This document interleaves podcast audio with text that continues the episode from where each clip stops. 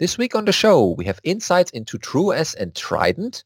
We stop the evildoers with PF Bad Host, a flashback to FreeBSDCon 99, OpenBSD's measures against the TLBleed. Um, we play Morrowind, or you can play Morrowind actually on OpenBSD in five little steps. Dragonfly BSD developers are shocked at the Threadripper performance and more in this week's episode of BSD Now.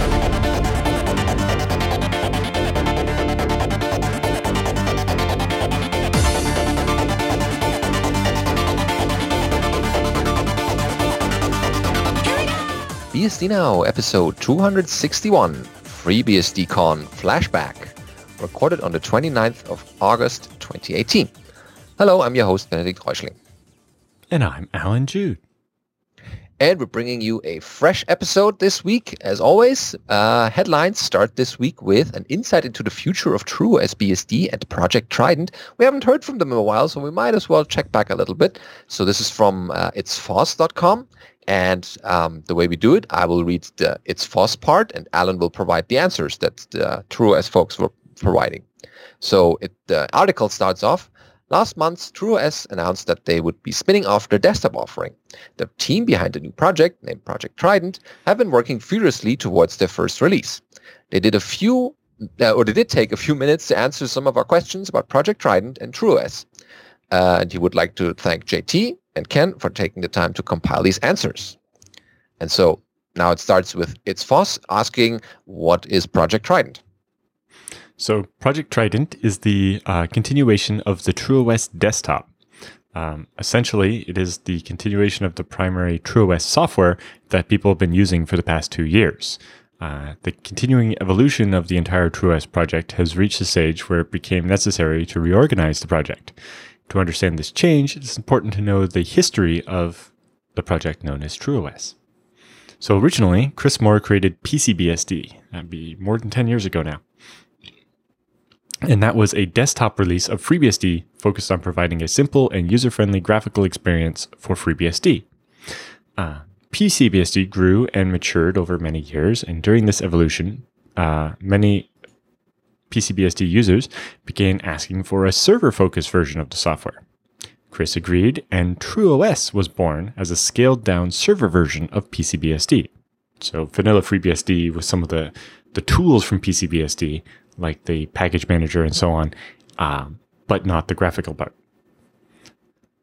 Uh, in late 2016, uh, more contributors and growth resulted in significant changes to the PCBSD codebase because the new development uh, was so markedly different from the original PCBSD design, it was decided to rebrand the project.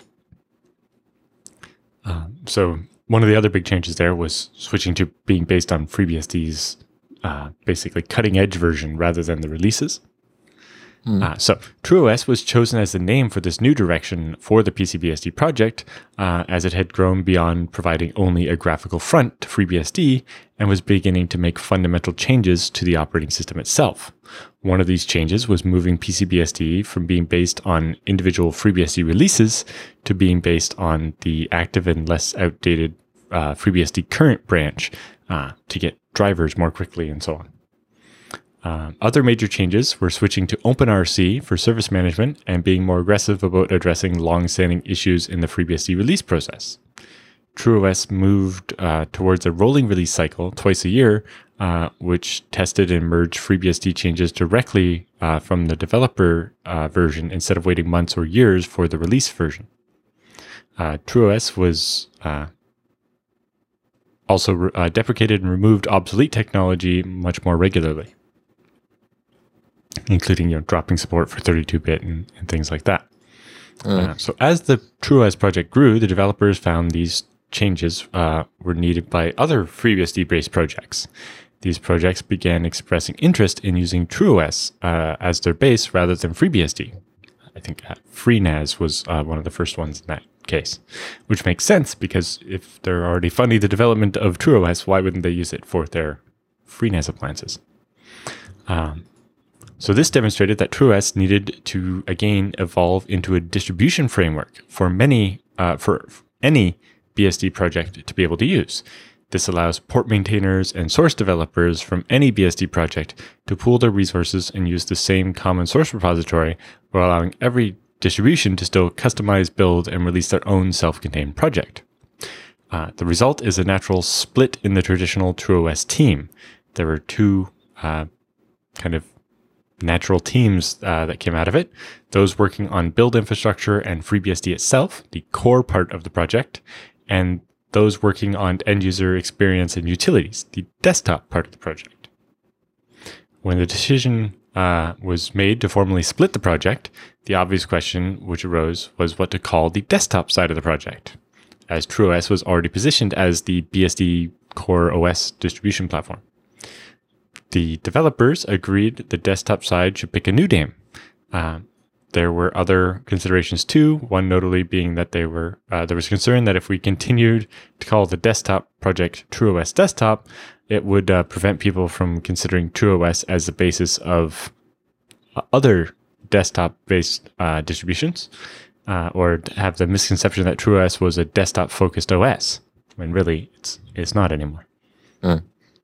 It also helps to level the playing field to allow other desktop distributions like GhostBSD, uh, which are now uses TrueOS as its base, to still be uh, a valid thing and, and, not to have um, the TrueOS desktop be the only official desktop distribution of TrueOS or whatever.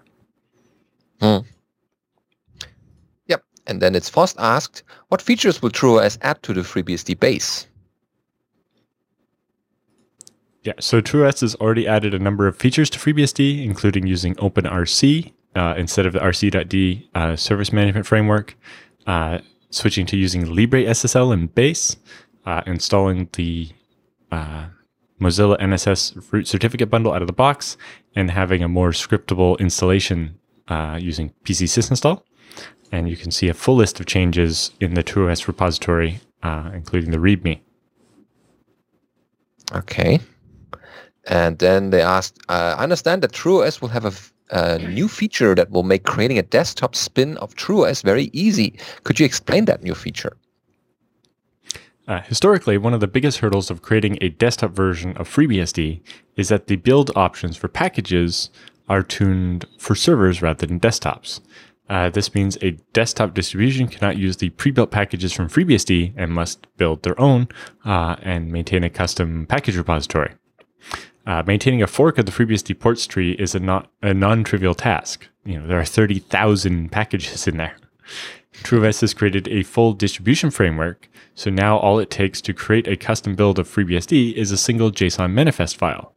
Uh, there is now a single source of truth for the source and the ports repositories that's maintained by the TrueOS team and regularly tag, uh, tagged with stable build markers. All projects can use this same framework, uh, which makes updates trivial. So each project that wants to build their own desktop spin doesn't have to maintain their own uh, package repo and have a bunch of servers building packages all the time and so on. Hmm. Oh, that's good. Uh, do you think that the new focus of TrueOS will lead to the creation of more desktop-centered BSDs?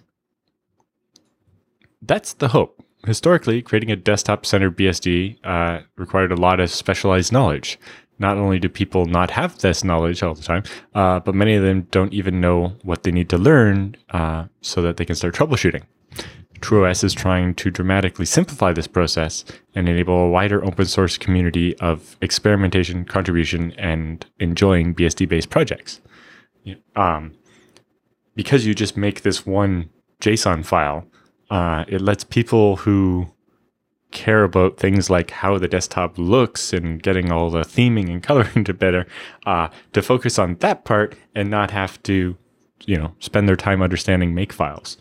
Um, and i think that will result in uh, lower people, barrier to the, entry. the right people spending the time on the thing they're good at. Uh, oh yeah. instead For of sure. trying to have or having to have one person that's good at a bunch of these different things to be able to to get a desktop or something. Hmm. Yeah, it's certainly interesting to see what happens out comes out of that. And then It's FOSS asked, uh, what is going to happen to TrueOS Pico? Will Project Trident have ARM support? So Project Trident will be uh, dependent on TrueOS to have any ARM support. Uh, the developers have talked about the possibility of supporting ARM64 and RISC-V architectures, but it's not possible at this time. Um, if more open source con- uh, contributors want to help develop ARM and RISC-V support, the TrueOS project is definitely willing to help test and integrate that code. Uh, but you know, at, at, this point, maybe once FreeBSD runs on something like the Pinebook uh, with the with um, full graphics support, um, then it would make more sense to address that. Hmm, yeah, that's uh, it needs more hands in that area, but yeah, yep. it's coming. So then they asked, um, what does the, this change, splitting the TrueOS into Project Trident, mean for the Lumina desktop environment? Yeah, that was my biggest question too. It's so, yeah. Project Trident. A long term, almost nothing. Lumina is still the desktop project for uh, Project Trident and will continue to be developed and enhanced alongside Project Trident, just as it was for TrueOS. Short term, we will be delaying the release of Lumina 2.0 and we'll release an updated version uh, from the 1.x branch, 1.5 instead. This is simply due to all the extra overhead to get Project Trident up and running, so the developers are focused on that instead of uh, it, the new features of Lumina. When things settle down into a rhythm, the development of Lumina will pick back up. Okay. And uh, they asked, are you planning on including any desktop environments besides Lumina? Uh, while Lumina is included by default, all the other popular desktop environments will be available in the package repo exactly as they have been before. This is definitely one of the advantages of FreeBSD over most Linux distros in that it's not tightly coupled to any one desktop environment. You can just pick from any of you know the 100 most popular ones and install the package and start using it. Yep. So anything um, uh, something in there for everyone. And then they asked, any plans to include Steam to increase the user base? Uh, Steam is still unavailable natively on FreeBSD, so we don't have any plans to ship it out of the box. Uh, in the meantime, we highly recommend installing the Windows version of Steam through the PlayOnBSD utility, uh, where there are hundreds of games available. Mm, okay. And what will happen to the App Cafe? Uh, the App Cafe is the name of the graphical uh, interface to the FreeBSD package utility. Uh, it's integrated into the SysADM client uh, created by TrueOS. This hasn't changed. SysADM, the graphical client, and by extension App Cafe are still available for any TrueOS based distribution to use. Uh, so they're not actually part of the Project Trident.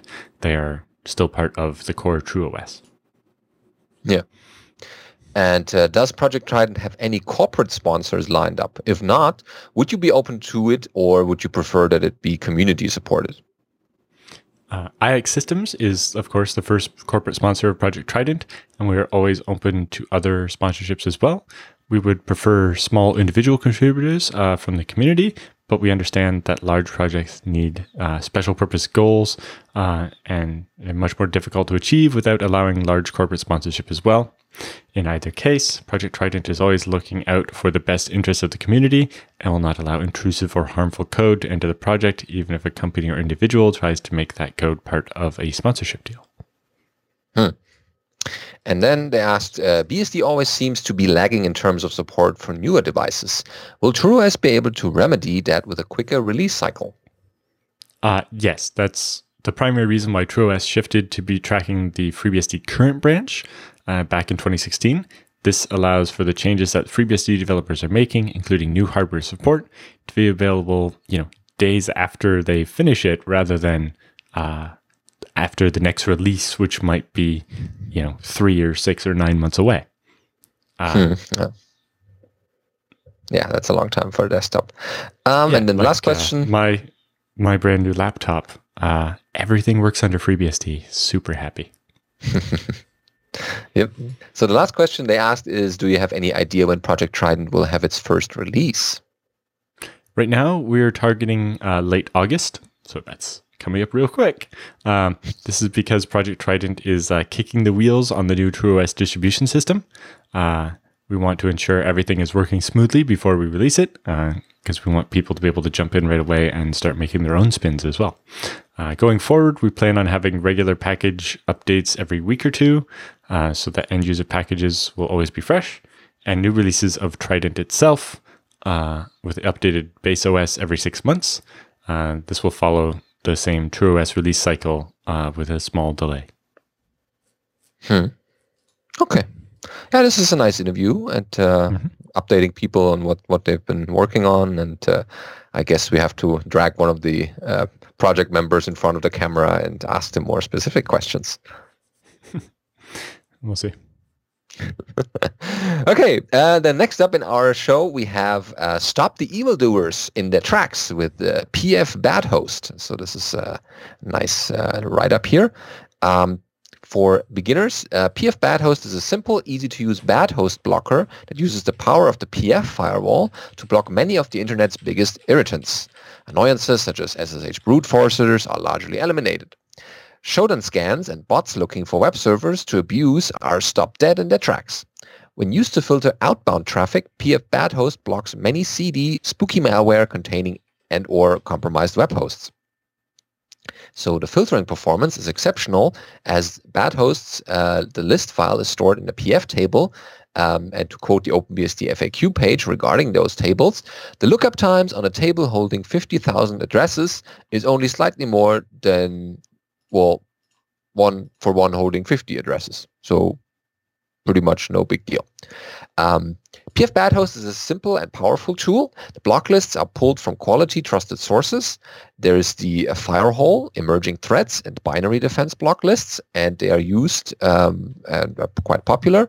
Regularly updated lists on the internet's most egregious offenders, so that you always have the latest uh, people in your in your list. And there's the pf-bad host.sh script that can easily be expanded to use additional or alternative block lists, maybe your own, some people that you have uh, not wanting to connect any further so that you can enhance it this way. And pf bad hosts works best when used in conjunction with the unbound ad block for the ultimate bad host tracking. So there's uh, the how-to here. You can follow and it's quite straightforward. And there's a couple of notes that they uh, you should heed. Um, if you're trying to run PF bad host on a LAN or using NAT, you will want to add a rule to your pfconf appearing before the actual PF bad host rules, allowing that the traffic to and from your local subnet so that you can still access your actual gateway and DNS servers because otherwise it's kind of difficult to get out of uh, your network and reaching other servers. And then conversely, adding uh, a line to the pf host script that removes your subnet range from the pf host table should also work. Uh, just make sure you choose a subnet range or, uh, well, the actual um, range that you have that is actually in the list um, 192.186.0.0 slash 16 172.16.00 slash 12 and 10.0.00 slash 8 are the most common home office subnet ranges yeah, don't uh, block yourself. Uh, don't put yourself on your own blacklist. So that way you cannot do much. But yeah, it's a nice uh, tutorial and easy to follow. And that way you have always the latest bad people uh, that you are blocking out of your network. This week's episode of BSD Now is brought to you by DigitalOcean. Uh, if you hurry up and head over to do.co slash BSD now, uh, they will give you a $100 credit to try out the service. With VM starting at just $5 a month, $100 goes a long way. Oh yeah, you can do a lot of uh, either either a lot of small machines or one big machine for a number of uh, hours, and that's pretty cool because you can do a lot of stuff with that machine or that many machines, depending on which you choose. Yeah. Uh, yeah. With a hundred dollar credit that lasts sixty days, uh, you could spin up like two of these eight gig four core machines, uh, and also use one of the ten dollar machines at the same time, or you know, five ten dollar machines for two months, or whatever it is you want to do. Yeah. Uh, or if you already have an account, then use the coupon code FreeBSD now, all one word, and you'll get a $10 credit that does not expire. Mm, yeah, because that $100 thing will not last long. So hurry up if you have not uh, used that one. But the $10 credit for the coupon code Alan just mentioned, that will uh, remain. So figure out what kind of stuff you want to run using maybe the one-click applications. Maybe you want to run a little MySQL cluster or a simple WordPress blog to start with. And that is simple to uh, instantiate on your little droplet. These are the virtual machine names. And then you have your machine. You just have to do the configuration part. The installation is already done for you. Yep. Anyway, you should check it out, and you know you get lots of bandwidth, which is nice. Uh, even the smallest VM has a gigabit uplink to the internet uh, and includes a terabyte of transfer. Uh, and you know, for fifteen dollars a month, you can get three terabytes of transfer.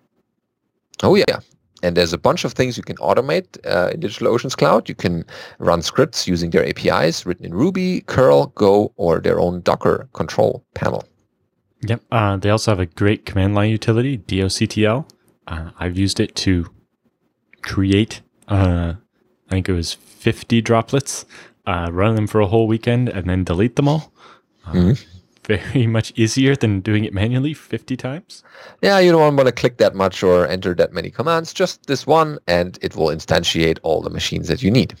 Yeah. Uh, although their web interface is nice, you know, if you if you don't want to use the command line and the and the API, uh, going into their interface and being like, I need three machines, and it will help you auto generate a naming scheme and everything. Uh, it's quite nice. Yeah, check out the DigitalOcean website, especially their community section, because they have a bunch of tutorials in case you wonder, how do I set up this servers? I always wanted to do that. And there's certainly a tutorial in there that has uh, covered that. Yeah, I think there's over a hundred FreeBSD specific tutorials uh, among the thousands of tutorials there. Oh yeah, there should be something in there that you either want to try out or run if you like it. Then definitely check out that uh, user-provided tutorial section because it keeps growing over the over the years. It's just getting a lot of updates. Yep, that's do.co slash bsd now. All right, flashback. Put on your uh, seatbelts for your time machine thing, and we travel back to 1999 to FreeBSDCon in this next section.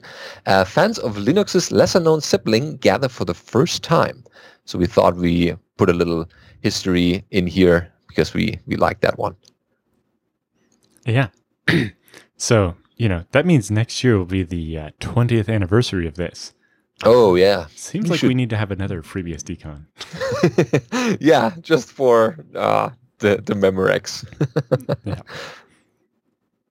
So yeah. So what starts, is this? You know, FreeBSD, a port of the BSD Unix uh, to the Intel platform, has been around for almost as long as Linux has, but without uh, the media hype. Its developer and user community recently got a chance to get together for the first time. And where did they do it? Where BSD, the Berkeley software distribution, was born 25 years ago. On October 17th of 1999 marked the milestone in the history of FreeBSD. The first FreeBSD conference uh, was held in a city where it all began, with over 300 developers, users, and interested parties attending from around the globe. Oh, wow. There were easily 50% more people than the conference organizers had expected. this first conference was meant to be a gathering mostly of developers and FreeBSD advocates. The turnout was surprising and gratifyingly large. In fact, the uh, attendance exceeded expectations so much that Kirk McKusick, uh, and to add for a second, uh, or sorry, had to, had to add a second identical tutorial on the FreeBSD's internals because it was impossible for everyone to fit in the room at once. Hmm. So he had to teach the tutorial twice during the conference. Oh, that's a good uh, problem to have. With yeah. like you know half the class each time, so that everybody would get to come. Ooh, yeah. Wow. but for a first ever conference, I was impressed by how smoothly everything seemed to go. Sessions started on time, and the sessions I attended were well run. Nothing seemed to be too cold, uh, dark, loud, late, or off center. Of course, the best part about a conference such as this is that one of the opportunities to meet the other people who share a similar interest. Lunches and breaks were a good time to meet people, as was the uh, Tuesday night beer bash. Mm. Wednesday night reception uh, was of the type uh, unusual for a technical conference. Uh, a three-hour hornblower dinner cruise uh, across San Francisco Bay. And not only did we enjoy excellent food and company, we uh, all got to go up on deck and watch the lights of San Francisco and Berkeley as they drifted by. Although it's nice when a conference attracts thousands of attendees, there are some things that can only be done with a smaller group like this. Oh yeah. Uh, so in Wow. short, this was a tiny conference, but it was very well run. And so they talk a little bit about sessions there. So uh, although it was a relatively small conference, the number of and quality of the sessions uh, belied the size. Each of the three days of the conference featured a different keynote speaker. In addition to Jordan Hubbard, Jeremy Allison spoke on Samba futures on day two, and Brian Behlendorf gave, uh, gave a talk on FreeBSD and Apache, a perfect combo, to start Huh. off the third day. I did not know that Brian Behlendorf uh, had a connection to FreeBSD from back then. See, we, we should uh, remind him when you see him next time. So Yes, uh, he's, he's basically the head of the ZFS on Linux project now. That's a small world, yeah. Mm-hmm. but yeah, and uh, the conference sessions themselves were divided into six tracks: advocacy, business, development, networking, and security, as well as panels. The panels track featured three different panels made up of three different slices of the community: the FreeBSD core team, a press panel, and a prominent user panel with representatives from such prominent commercial users as Yahoo and US West. Which was a big wow. MSP. Yeah. Oh, cool. Back in the day, 1999. Yeah. And it was especially interesting uh, that Apple Computers Talk in the development track, um, Wilfredo Sanchez, technical lead on open source projects at Apple, no, that's not an oxymoron, uh, spoke about Apple's Darwin project, the company's operating system roadmap, and the role of BSD, and specifically FreeBSD in Apple's plans. Way back when. And uh, Apple and Unix have had a long and uneasy history from the Lisa through the AUX project to today. Personally, um, the author of this piece here uh, is very optimistic about the chances of the Darwin project to succeed. Well, in retrospect, it did, yeah. Um, Apple's Well, core and op- it didn't at the same time. Nobody uses Darwin. yeah. yeah. So Apple's core operating system uh, kernel team has chosen FreeBSD as its reference platform, and looking forward to the, what this partnership will bring to both sides. Yeah, I guess it was pretty freshly announced back then. So, yeah, Uh, other development track sessions included in-depth tutorials on writing device drivers, basics of the uh, VINUM volume manager. I forgot that was still a thing.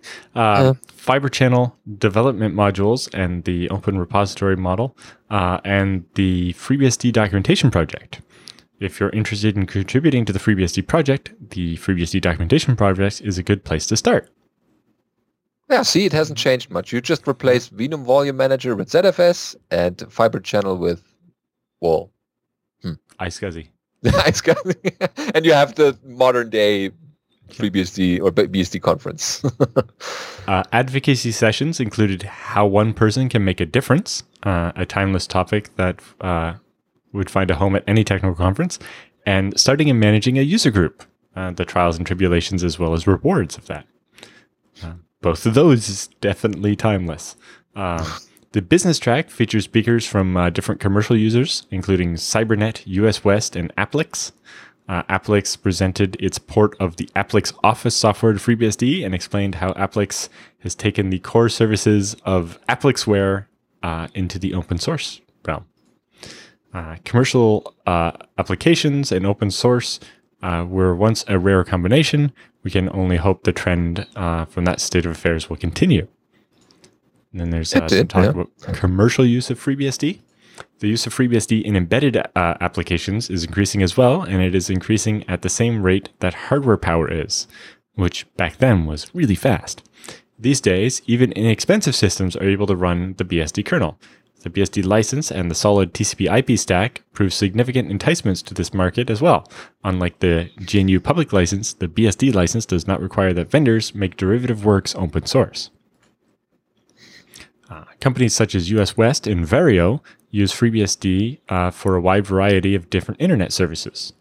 Yahoo and Hotmail are examples of companies that use FreeBSD extensively for more specific purposes. Yahoo, for example, has many hundreds of FreeBSD boxes, and Hotmail has almost 2,000 FreeBSD machines in its data center in San Francisco. Uh, Hotmail is now owned by Microsoft, so the fact that it runs FreeBSD is the secret. Don't tell anyone. when asked to comment on the increasing commercial interest of BSD, Hubbard said that FreeBSD is learning lessons uh, from Red Hat. Walnut Creek and others with business interests in FreeBSD have learned a few things from the Red Hat IPO, and nobody is just sitting around content with business as usual. It's clearly business as unusual in the open source world today. Um, Hubbard had also singled out some of BSD's commercial partners, uh, such as Whistle Communications, for praise in his opening day keynote. Uh, those partners play a key role in moving the project forward, he said, by contributing various enhancements and major new systems such as NetGraph, as well as contributing paid employee time uh, to be spent on FreeBSD. Even short FreeBSD related uh, contracts can yield good results.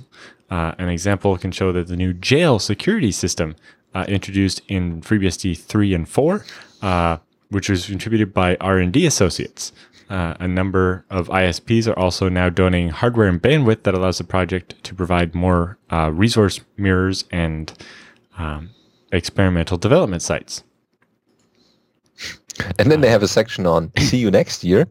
Yeah. And uh, uh, and speaking of corporate sponsors, uh, thanks go to Walnut Creek for sponsoring the conference and Yahoo for covering all the expenses involved in bringing the entire FreeBSD core team to Berkeley. As a fan of FreeBSD, I'm happy to see uh, that the project has finally produced a conference. It was time. Many of the 16 core team members uh, have been working together on a regular basis for nearly seven years without actually meeting face to face. It's been an uh, an interesting year for open source projects, and I'm looking forward to the next year and the next BSD conference uh, to be even better. oh yes, uh, I think people have carried that torch forward throughout the next years. Mm-hmm. I mean, pretty much all the BSD conferences I've been to were well organized, well run, and had a lot of cool talks and tutorials. Mm-hmm. So in that regard, the the tradition went uh, went on. If only that. I mean, the code improved also from from there, and but it's it's interesting to see the the, the beginnings of the the conferences.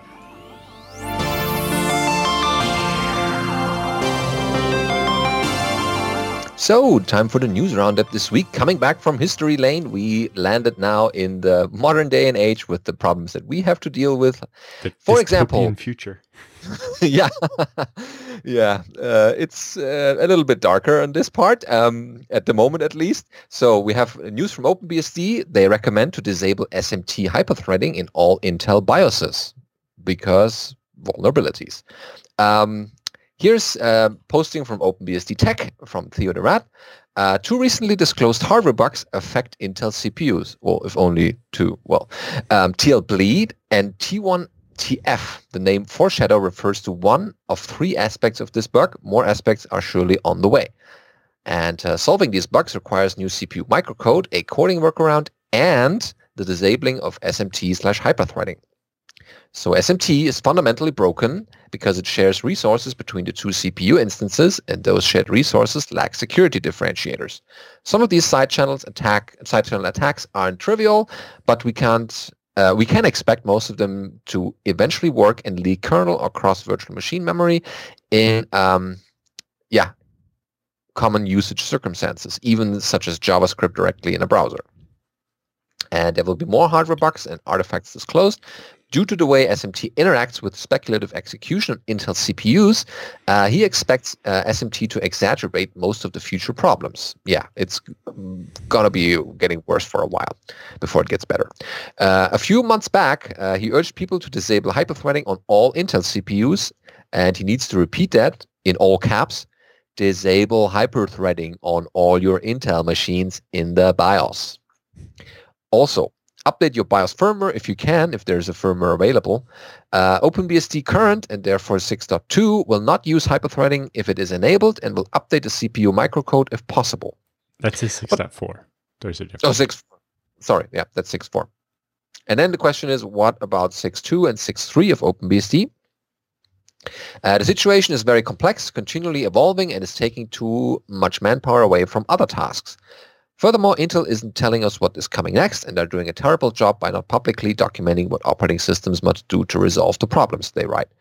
Uh, we're having to do research by reading other operating systems. there is no time left to backport the changes. We will not be issuing a complete set of errata and sys patches against uh, OpenBSD 6.2 and 6.3 uh, because it is turning into a distraction. Rather than working on every required patch for 6.2 and 6.3, we will refocus manpower and make sure 6.4 contains the best solutions possible. So please, he urges, try uh, to take responsibility for your own machines. Disable SMT in the BIOS menu and upgrade your BIOS if you can. And he's going to spend uh, his money at a more trustworthy vendor in the future. he closes this, the message with, yeah, hmm. it's yeah definitely a problem that we will carry around for a while. At least next year, I guess. But yeah, it's good to, to have. Is uh, getting Morrowind running on OpenBSD in five simple steps. Uh, so this is a video game, if you're not familiar. Uh, yep. So this article contains brief instructions on how to get the uh, apparently greatest Western RPG of all time, Elder Scrolls 3 Morrowind, running on OpenBSD using the OpenMW uh, open source engine uh, recreation of the game. These instructions uh, were tested on a ThinkPad X1 Carbon Gen 3. The information was adapted uh, from a post on the OpenMW forums. So you need to purchase and download a DRM-free version of the game from GOG, uh, Good Old Games. Um, then you can install the required packages from the ports tree as root. They need OpenMW, uh, which is a recreation of the game engine, and the innoextract, uh, which will extract the game data from the old Win32 executables. Then move the files from the GOG uh, setup directory into its own directory, uh, and then extract the files. Then you can run the OpenMW wizard and follow the straightforward instructions and note that you uh, have a pre-existing installation and select that Morrowind app data files directory. Uh, and then when you run OpenMW launcher, the game will start. Ooh, excellent. See, that's that's dedication from the a loyal fan base of a game that they will make sure that it's still available to play and they cre- recreate these engines and make it possible to work on modern hardware. That's certainly dedication to a good game. Yep. I mean, um, have... for me, the first one I saw do that was uh, Transport Tycoon Deluxe. Oh yeah. Originally, there was some basically a binary patch that made the game slightly better, but you could always run into problems if you made a train that was too long or a bunch of other things. So eventually, they just rewrote the entire game from scratch, open source, and you get OpenTTD. Uh, with just an import of the original old graphics, so it looks the same.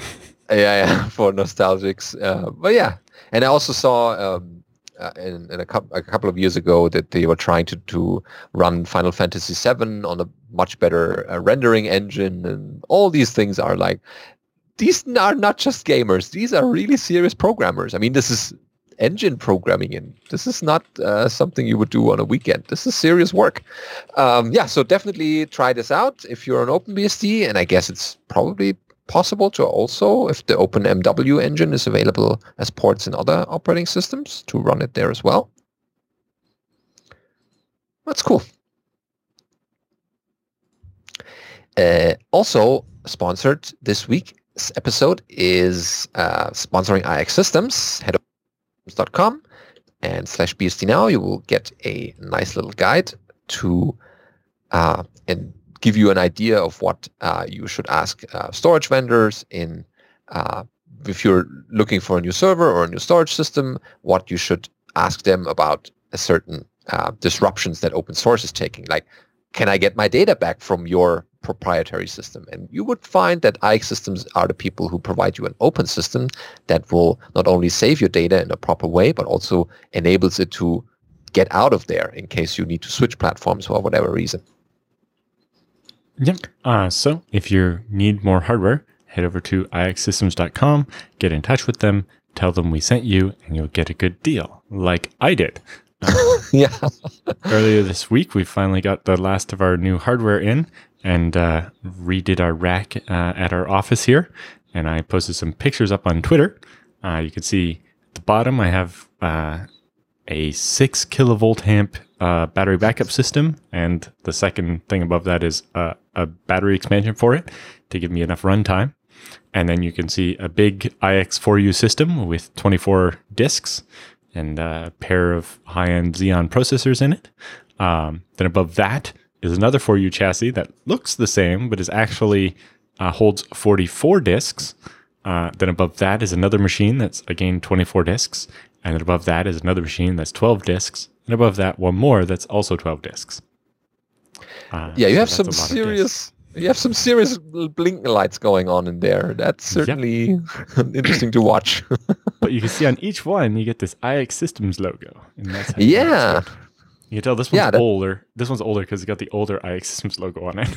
Yeah, you can see the history of how the logo evolved over the over the over the years. And as, I started buying bigger and bigger machines. so all these systems are custom built to your use case. yes, uh, I had very specific use. You know, uh, kind of this. Uh, go back to the picture there. Um, this one here. Once the screen thinking catches up, come on, there we go. Uh, this one here. Um, I went with SATA discs rather than SAS. So I didn't want an expander, uh, a SAS expander, because that way, if one SATA disk drives, it can take out the whole uh, branch of the expander. Whereas what I did instead, is so in this machine, we have 24 5 terabyte disks, but we bought three separate LSI HBAs. So every disk is one to one mapped to the controller, uh, or what we call direct connect, uh, so that if there's a problem with a disk, it only affects that one disk. Um, and so IX helped me build a machine knowing that I was going to use uh, SATA disks instead of SAS disks. Whereas this one, um, the front 24 drives are six terabyte SAS drives, and the back, uh, which holds 20 more slots, uh, has 10, 12 terabyte drives, and then 10 slots that are empty uh, for me to add more drives in a couple months. Uh, so actually, mm. when when I bought this, the front was full and the back was empty. And over time, I've added more and more discs. Uh, or like this machine uh, at the bottom here, originally the front was full of uh, six terabyte drives, but we were running out of space. So I pulled out 12, the, the first 12 drives and replaced the sixes with 12 terabyte disks uh, and so on. And so IX knew what my machine was from its serial number and made sure to get to ship me the new hard drives in the right kind of trays for me to just plug them in and not have to fiddle around with, you know, 150 tiny screws and so on. yeah, and that's what IX System provided you with all the pre-packaged stuff. So you just have to put it into the uh, base. Yep. Uh, you know, we're pretty much done with IX now, but I got a couple more pictures of this uh, for people that are interested.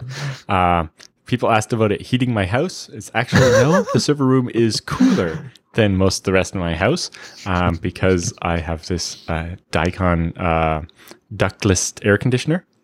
It is literally like exactly a slightly newer model of the one from the Villa Fontaine in Japan. Oh yeah, yeah, yeah. I remember those. So I have an English remote for it. okay, yeah. It just happened to be uh, the recommended one for what I needed. Uh, also, partly because it also has a heat pump, so it can. Uh, if someday in the future I'm not running the basement bedroom as a data center, uh, rather than just a big ugly air conditioner on the wall, it also could heat the bedroom in the basement, which is pretty useful if somebody was trying to live in the basement. Uh, uh, yeah. But right now, it is keeping the basement bedroom at 21 C or 70 Fahrenheit, um, and keeping everything nice and good. Um, Uh, someone also asked about the power strip. So at the back, we have uh, also Eaton uh, 240 volt power strips. Um, and you can see right now it's doing about 1300 watts.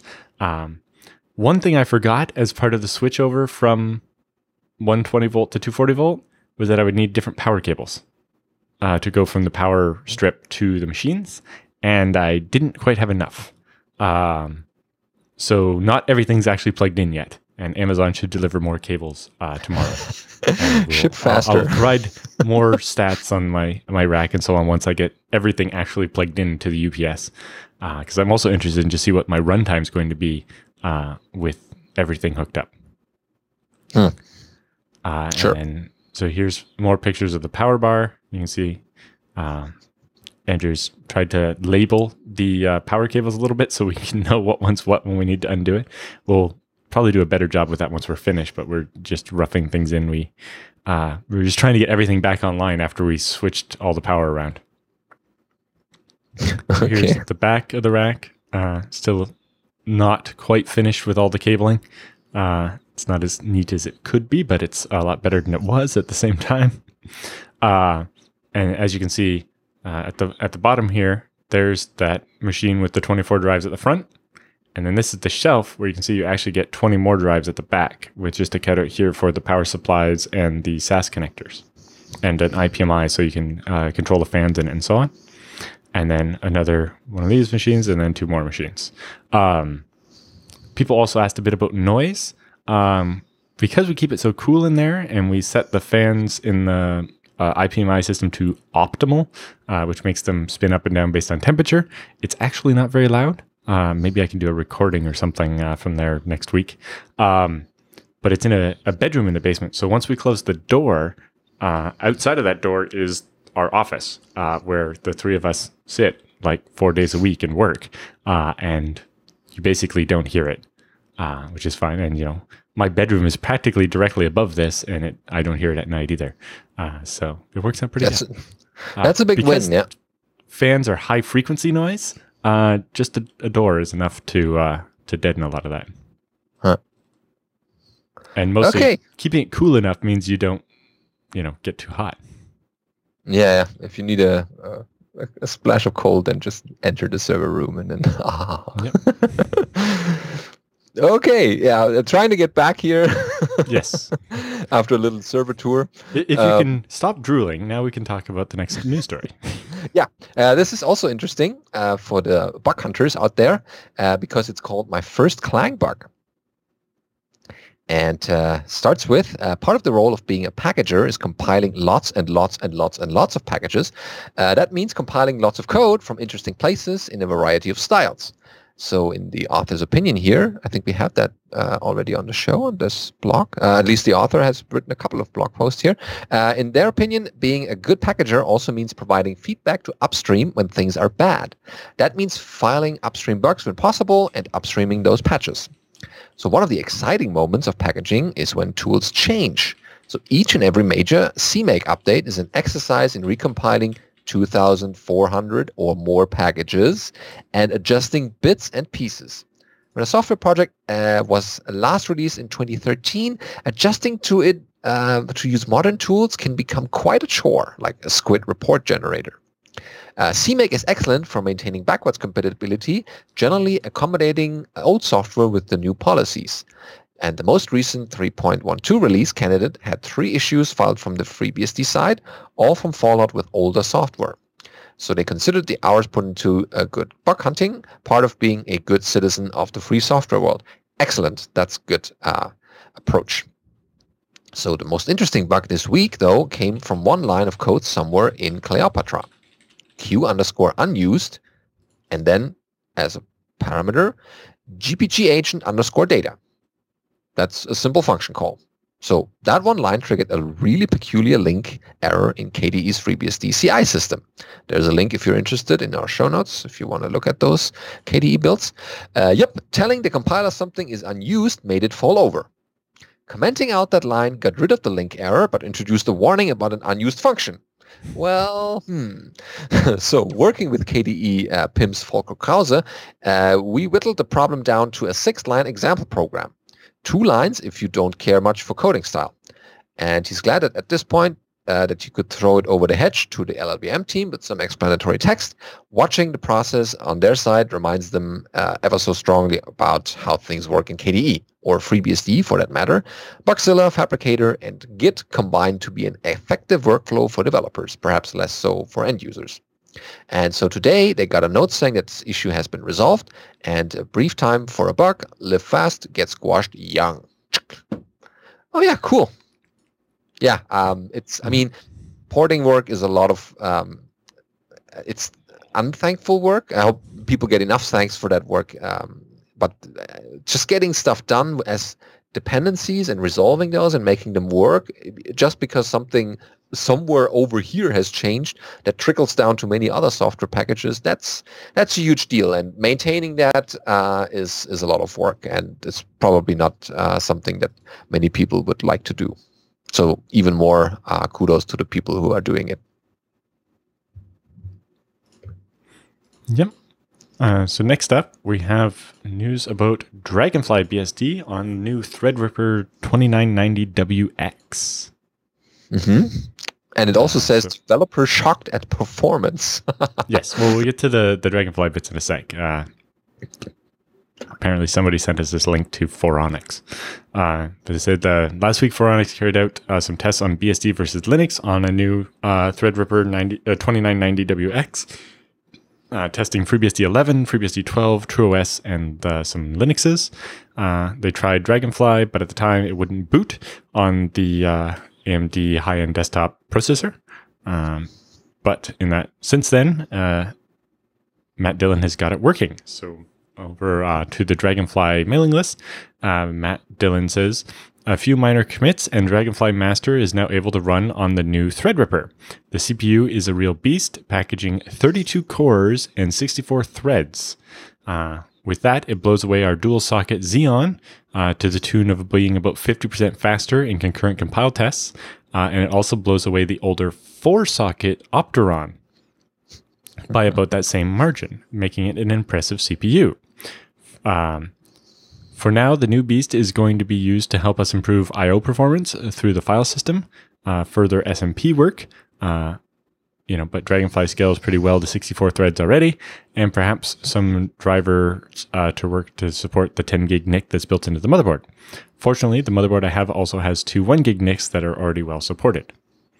But uh, looking over at his benchmarks that he was very surprised by, so we are comparing first a one socket 32 core 64 thread Threadripper, the 2990WX, which is four channels of DDR4 and runs at uh, 3.4 gigahertz. Then a Ryzen 2700X, which is one socket but eight cores, 16 threads, with uh, only two channels of DDR4 and runs at 3.9 gigahertz.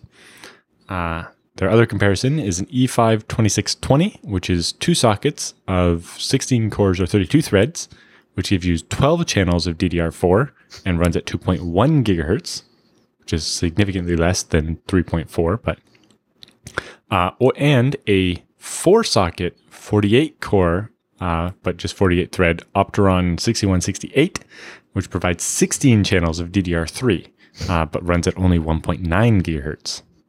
Mm-hmm. So test one is a concurrent compile test, basically compiling the uh, Alt Q red uh, part of the Dragonfly base, which is a small 16K source file that is part of the kernel source. Each CPU thread runs a script uh, locked to that thread and execute the compile in a loop about 200 times. Uh, the aggregate number of compiles is the same on each machine, so 200 times for the Threadripper, 400 times for the Xeon, about 266 times for the Opteron, and so on. so looking at that, the uh, Threadripper 2 uh, running at 2.666 uh, finishes in uh, a minute and 30 seconds, whereas running at 3 gigahertz, it finishes in 1 minute and 26 seconds. Uh, the 2700X uh, takes 2 minutes and 49 seconds. The Dual Xeon, 2 minutes and 16 seconds. Uh, and the 48 core Opteron uh, ran in about 2 minutes and 18 seconds. By comparison, yeah. yeah. So basically, the the Opteron and the Xeon both took about two minutes and sixteen or seventeen seconds, uh, whereas the Threadripper managed to get it down to one minute and twenty six seconds. Not Test bad. number two was running uh, twenty eight uh, for native kernel with uh, no modules. Uh, this creates a kernel compile without any modules. There's a single threaded uh, make depend stage then all kernel files are compiled concurrently with no gaps, um, then a single threaded linking stage at the end. Uh, so the difference will be uh, the, the first and last bits will be the same basically across the CPUs. Um, so the difference won't be quite as noticeable, but it'll be there. Um, basically, running that, uh, the Opteron took two minutes and seven seconds. The Dual Xeons, one minute and 11 seconds. Um, the Ryzen took uh, 58 seconds. And then the Threadripper, they compared it at uh, 2133, 2166, and 3 gigahertz, uh, where it took 1 minute 4 seconds, 50 seconds, and then down to 48 seconds uh, at that top speed. So let me talk a bit about overclocking. He says, I ran the concurrent compile test with the CPU power envelope increased uh, from 250 watts to 500 watts. uh, at stock speeds, the CPU ran at around 3.4 gigahertz on all cores at full load, overclocking it and ran it at 2.9 to 4 gigahertz on all cores at full load. However, the concurrent compile test uh, was only two seconds faster, even with all that extra overclocking. This was uh, ah, with the memory running at 2.66 gigahertz. Uh, I honestly don't want to run the test again with the memory at 3 gigahertz because I only have a 650 watt power supply. yeah, it has to come from somewhere. what I think is going on here is that the concurrent compile test is limited by memory bandwidth, and overclocking the CPU doesn't help. Otherwise, though, for workloads that have more uh, computation and less memory bandwidth, I would expect significant scaling uh, going from 3.4 to 4 gigahertz, uh, basically another 20% performance. But I won't do that uh, for real because power efficiency goes to hell when you do that. yeah. Um, this is somewhat uh, validated by the tests on the 2700X, uh, where the maximum amount of CPU is available, but with only two memory channels. The result of that concurrent compile, test one, uh, took almost precisely twice the time. So um, it is clearly possible that the 2990WX to limit uh, out because of memory bandwidth. Hmm. He also looked at some synthetic tests. Um, one of the fun tests we do is, with the Beefy machine is a full bulk build of ports, uh, which is currently around 30,500 applications, including all the flavors. This is not a well controlled test because the port set is getting bigger all the time, but it uh, gives us a very good performance metric for a heavily loaded system during a massive amount of concurrent compilation and file system access. It allows us to test performance, enhancing algorithms in the kernel, uh, and other things. So the Threadripper uh, with only 64 gigs of RAM and 96 gigs of SSD versus the dual uh, Xeon and the dual Opteron with both 128 gigs of RAM and varying amounts of SSD. Oh, sorry, that's SSD swap. Uh, anyway, so using the synth tool, um, the workload is a is a memory heavy and system call heavy, but all extracted uh, working sets for the build are in tmpfs, so permanent storage is barely touched and basically not relevant to the test. Uh, a full bulk build uh, with a recent version of dports with flavors takes around 21 hours on the Xeon and only 18 hours on the Opteron. The Threadripper runs the build in 12 hours, which is 75% faster than the two socket Xeon and 50% faster than the quad socket Opteron. Not only that, but since I only have 64 gigs of RAM in the Threadripper, where the other two have 128 gig, I had to balance the workload against paging load, uh, with the results being significantly more CPU idle time on the Threadripper during the test than either the other systems. This means the Threadripper will be even faster if I can get it some more RAM.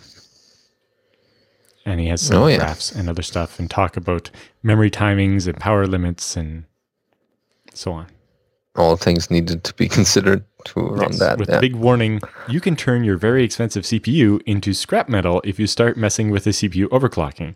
Overclocking memory via XMP is uh, relatively safe, but overclocking a hyper or sorry, a Threadripper core CPU frequency can be very dangerous. Mm. um, yeah, I actually got some numbers uh, looking at running the memory at everywhere from 2.1 to 3 gigahertz. Uh, looking at the change in the compile test and the change in power usage. Um, so with the CPU staying at the same 3.3 to 3.4 gigahertz range, uh, at 2.1 gigahertz on the memory, uh, using 229 watts, but taking a minute and 57 seconds to do the test, and at with the memory pushed up to 3 gigahertz, you're using 300 watts, uh, and but only taking a minute and 27 seconds to do the test. Hmm. And then uh, the difference in idle power is about 20 watts. Okay. Well, that's certainly a machine uh, that will come in handy for building ports and uh, systems uh, recompiling and uh, recompiling new changes and tests. Yeah, cool thing. Yep. Uh, and he also talks a bit about uh, being able to set the power throttling limit uh, and m- basically make the machine use less power, uh, which makes it a little bit slower. But with the 100 watt PPT limit set, um, you know, his concurrent compile test is only losing three seconds, but It's he drops the power enough. draw uh, from 275 watts to 158 watts. Cool. De- definitely worth worth having. Yeah, it says uh, it seems to be at least 50% faster than the uh, dual socket Xeon he was testing against. It didn't say which generation that was, uh, the 2620 there. Um, or sorry, 5620. Um, eh. but he says the primary limitation might be the fact that it only has four channels of RAM.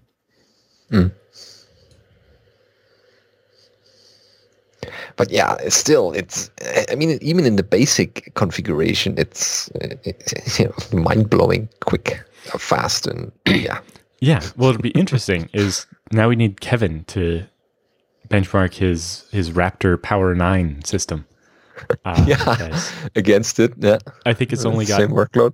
20 uh, like 18 or 22 cores um but it has four-way hyperthreading or well smpt or whatever. Uh so instead of two threads on each core you can have up to four although i think it's configurable between one and four um which is also interesting.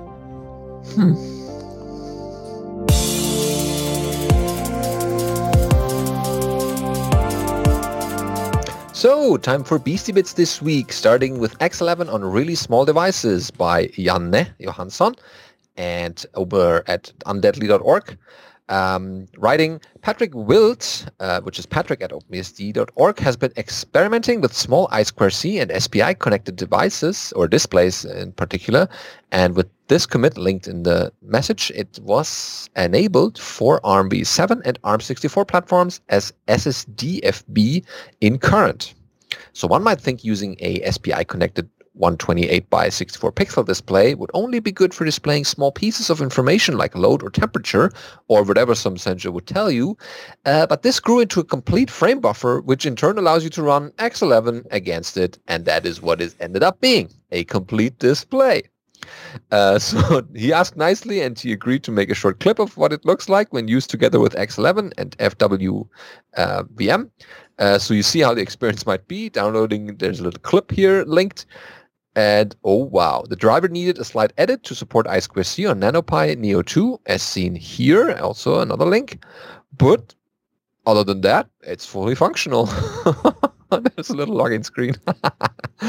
Perfect. Yeah, see, you never know what this might uh, end up running on because it runs OpenBSD, I guess. So very cool. And uh, yeah, for people who want to have a small display device and uh, don't know what to do with it, then that's also possible to run X11 on. Mhm. And Uh, then next up, Mandoc 1.14.4 has been released. So Ingo Schwarze, as uh, uh, when wearing his OpenBSD only hat, wrote in to let us know uh, about the new release. Uh, so after a full year of tranquil development, uh, just released Mandoc 1.14.4. This is a regular maintenance release as there are no major structural changes. I expect it to be very stable, so all downstream systems are encouraged to upgrade from any earlier version. Uh, there are two important new features uh, in the output ASCII mode. Uh, rendering of mathematical symbols in Greek letters is decisively improved. Uh, interesting, as uh, originally the main reason Kristaps worked on uh, Mandoc was for mathematical formulas, not for man pages. When no unambiguous rendering uh, as a single ASCII character is possible, symbols are now rendered as strings describing the meaning of the symbol. There's an example of the uh, lgamma 3 man page. You can see that the gamma symbol becomes the word gamma in uh, square brackets there Mhm. so that it's more readable. Uh, traditionally, ASCII rendering, uh, most unsuccessfully, attempted to imitate the graphical shape of a symbol, which caused generally unintelligible results. Uh, an equivalent uh, change was also performed in groff current. It already uh, patched into the OpenBSD groff port and will be contained in the upcoming uh, groff 1.22.4 release. Cool. In the nice. Mandoc HTML and CSS output, and hence the man.cgi presentation on the web, is now significantly better in many respects. In particular, the first steps uh, were taken towards better uh, usability on small screens and mobile devices using a responsive design. There are no more style equal attributes containing fixed dimensions, but all uh, indentation and distances are controlled by CSS, and a default style sheet uses the at media directive uh, for adapting to the available space. In several cases, the choice of HTML elements was improved, several HTML syntax violations were also fixed, and overall the quality of the default CSS style sheet was improved in many respects.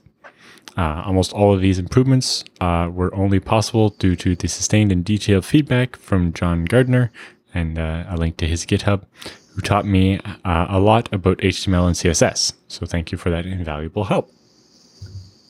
Oh yeah, cool. So more Mandoc coming our way.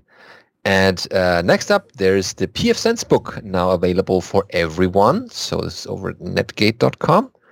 And uh, you the pfSense book, I think previously was only available to those who had a gold subscription, but now it's available to anyone. So the pfSense book is now freely available to everyone.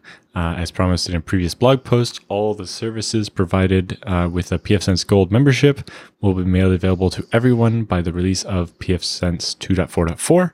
We already made the monthly pfSense Hangout videos available on YouTube, and uh, we've announced that the automatic config backup tool will be a bundled feature in 2.4.4.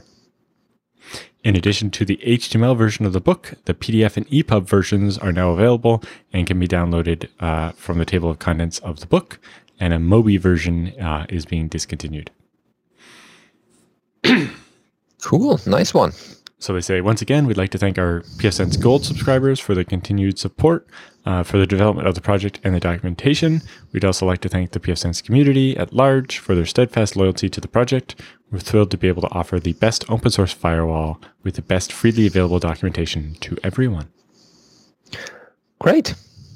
Speaking of documentation, someone else has been uh, keeping up writing. No one else than Michael W. Lucas, and we have a blog post of his titled "Burn It Down, Burn It All Down." So that goes. I burned yesterday and redesigned my websites.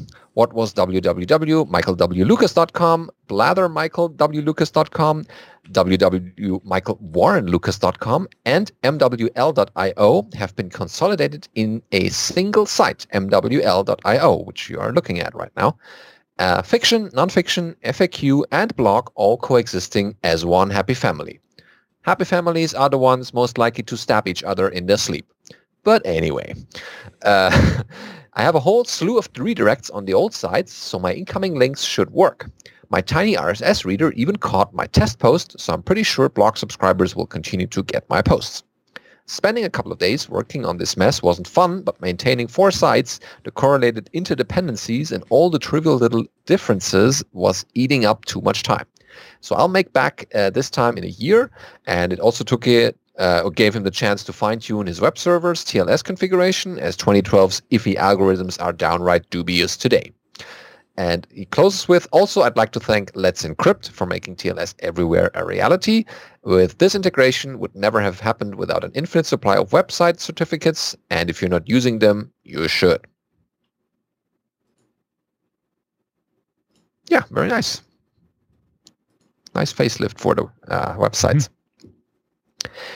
Next is in our Beastie Bits items, configuring OpenBSD system and user config files for a more pleasant laptop. So that's for the laptop people out there who want to have a nice config here. Uh, that's It's a little just, uh, listing. Basically, some files you can download and put on your machine, and it uh, sets up, you know, uh, Mutt and mbsync and so on, SSH agent, uh, a lean vimrc design for C programming, uh, loading, uh, mounting USB keys and FSTab and all that kind of thing. Oh yeah, and I guess some of these things can also be adapted to the other BSDs. There's nothing mm-hmm. too OpenBSD specific to it. Exactly. And vimrc yeah. is OS agnostic. Just a reminder about a recent security vulnerability. Uh, there's a resource exhaustion in TCP reassembly on FreeBSD. Uh, so basically, uh, there's a small revision to that existing patch as well.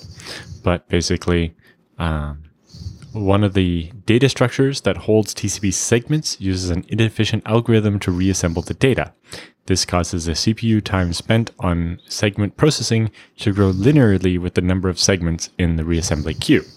So when you're receiving uh, segments over TCP, there's uh, I think two separate fixes for this, but there was one where getting the segments out of order. Uh, so if you get like segment one, then segment ten, then two and seven and then three and so on. Um, you could make it so that the it uses a linked list to walk through them, and you can make the list really, really long so that every time you add one, uh, the kernel is going to walk through that whole list of like a thousand chunks, um, and make it just keep doing that and using up all the CPU. And then there was another version where you do the same thing but with fragments. Uh, so both of these basically, because there was no limit on how many items you could have in the list, walking through that list every time you updated it uh, used up a lot of CPU. And if done many times concurrently, could uh, use up all the CPU on a machine. Oh, so yeah. An attacker who has the ability to send TCP traffic to a victim system can degrade the victim system's network performance and or consume excessive amounts of CPU by exploiting the inefficiency of the TCP reassembly handling uh, with relatively small bandwidth cost. So you could do a denial of service without needing a lot of bandwidth that would just use up all the CPU on the target machine. So, hmm. uh, as a workaround, system administrators can configure their systems to only accept TCP connections from trusted end stations, uh, if that's possible to do. Uh, for systems which must accept TCP connections from untrusted end systems, the workaround is to limit the size of each reassembly queue. Uh, the capability to do so is added by the patches noted in the solution section. So they added a new sysctl uh, that allows you to limit how many, uh, the maximum size of the reassembly queue, net.inet.tcp.reas.maxqlen. And the default okay. value is 100. Okay. Good to know. Uh, another cool thing to know is uh, that OpenBSD Foundation uh, got its first 2018 Iridium donation. So that's over at discoverbsd.com. The OpenBSD Foundation is excited to announce that it has received the first 2018 Iridium level donation. This year, the first 100,000K plus donation came from Handshake, which is handshake.org. And we thank Handshake for its very generous support. This donation will no doubt fund many exciting projects in the coming years. Oh yeah, congratulations. Definitely having uh, continued donations going, and especially in this amount, is uh, a good thing to you know sustain development and um, supplying OpenBSD with enough uh, development capacity if, and the monetary um, space here. Yeah, cool. You know, the, getting the developers to the hackathons and uh, making sure they have the hardware they need to work on stuff and so on. Yep, they will definitely put it to good news uh, use. um, uh, in FreeBSD 12, a new commit just uh, went in recently that I think will help address uh, issues one or two people had written into the show about. Uh, so this commit uh, imported from ZFS on Linux limits the amount of dnode metadata stored in the ARC. So metadata intensive workloads can cause the ARC to become permanently filled with dnode objects as they're pinned by the VFS layer. Uh, if you remember before, somebody was having the problem where they limited the arc to an amount of memory, but it was going past that. Uh, and it turned out if they lowered the maximum number of vnodes they could have, it went back to normal. Uh, that's this problem, basically. Uh, subsequent data intensive workloads may only benefit from about 25% of the potential arc size, right? That's your arc max minus the limit that's supposed to be on metadata only. Uh, so by default, normally metadata doesn't take up uh, all of the arc. it specifically limits metadata. I think the default is 25% of the total size of the arc so that you leave lots for data. Um, but this problem could lead to that not being the case. Yeah. In order to help track metadata usage more precisely, the old other, um, so when you run top on FreeBSD and it shows the arc in the, like the total frequently used, recently used, buffers, anonymous, etc. There used to be one at the end called other, uh, and that included the dnode stuff and a bunch of other stuff. That one has now been broken out into three separate stats: the size of the dbuf cache, which is used for um, if you're using compressed arc, it stores the cache of uncompressed buffers that you used recently. The dnode size, which is uh, the the one for having lots of files open, and then finally the bonus size, uh, which is the bonus buffers. Um, so now all three of those will be separate, and you'll be able to tell which one's causing a problem.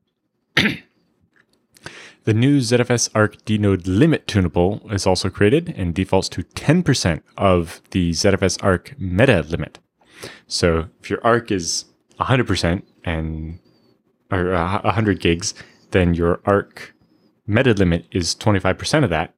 Uh, so 25 gigs, and then only 10% of that can be used for dnodes. So only 2.5 uh, gigs of it could be used uh, for the dnodes. Uh, but it's a sysctl, so you can adjust it. And it defines the maximum number of bytes which are desirable to be consumed by dnodes. Attempts to evict non-metadata will trigger uh, an async prune task uh, if the space used by dnodes has exceeded this limit. So next time your arc needs to shrink because it's using too much memory, it will, in the background, try to get rid of some of the dnodes as well. There's also a new ZFS arc dnode reduce percent tunable.